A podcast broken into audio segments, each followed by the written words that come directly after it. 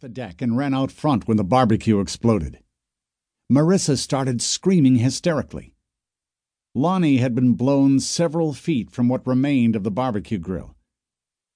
It seemed to be in one piece, more or less, but the lid was gone. I could hear the sound of escaping gas.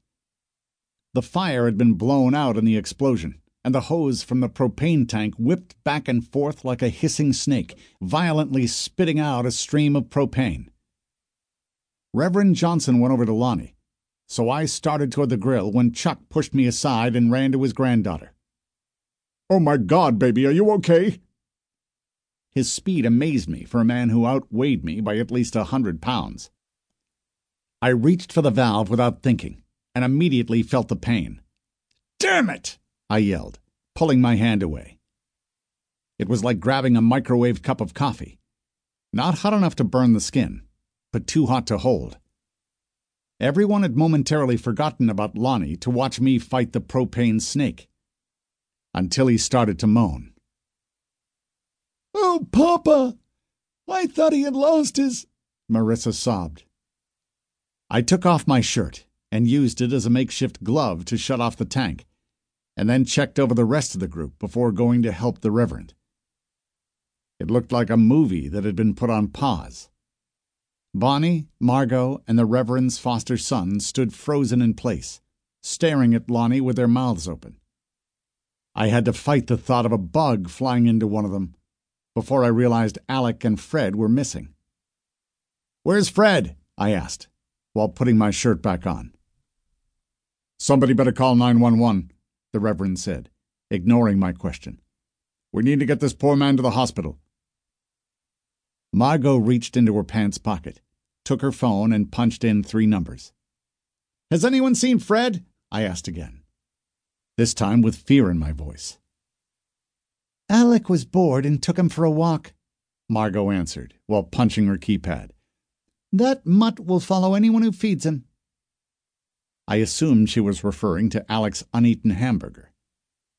This lady must have gone to the same charm school class as Chuck. Still, I felt a sense of relief at not having to choose between Lonnie and my dog, and went over to help the Reverend. Bonnie wasted no time joining us. Lonnie looked like a surfer with a bad case of sunburn.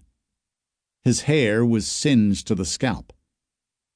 I had no sooner bent down to check on Lonnie when I saw Fred running toward me, with Alec fifty yards behind. You're not looking too good, Lon. How are you feeling? I asked, just as Fred arrived and nearly knocked me over. His tail was wagging back and forth faster than the pendulum on an overwound cuckoo clock. He acted like he hadn't seen me in years and tried to lick me in the face.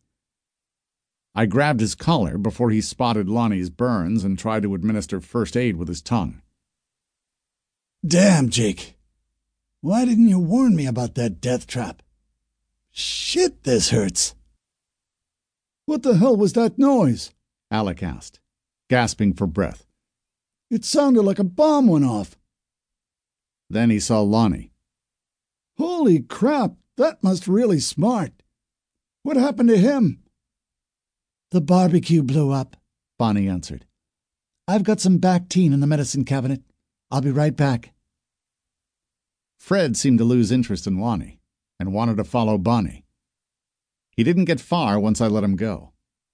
He must have heard the siren. I couldn't hear it yet, but I could see a dust cloud down toward Bear Creek. It was a sure sign someone was driving too fast up our dirt road. Please, God, hurry. I'm dying here, Lonnie cried to no one in particular. I suppose he was talking to God. I found myself silently praying too when I saw Chuck waddling toward us. He no longer had the speed of a track star when he had pushed me aside earlier. I knew his type aggressive and arrogant. He would want to dominate the situation, and more than likely start telling everybody what to do.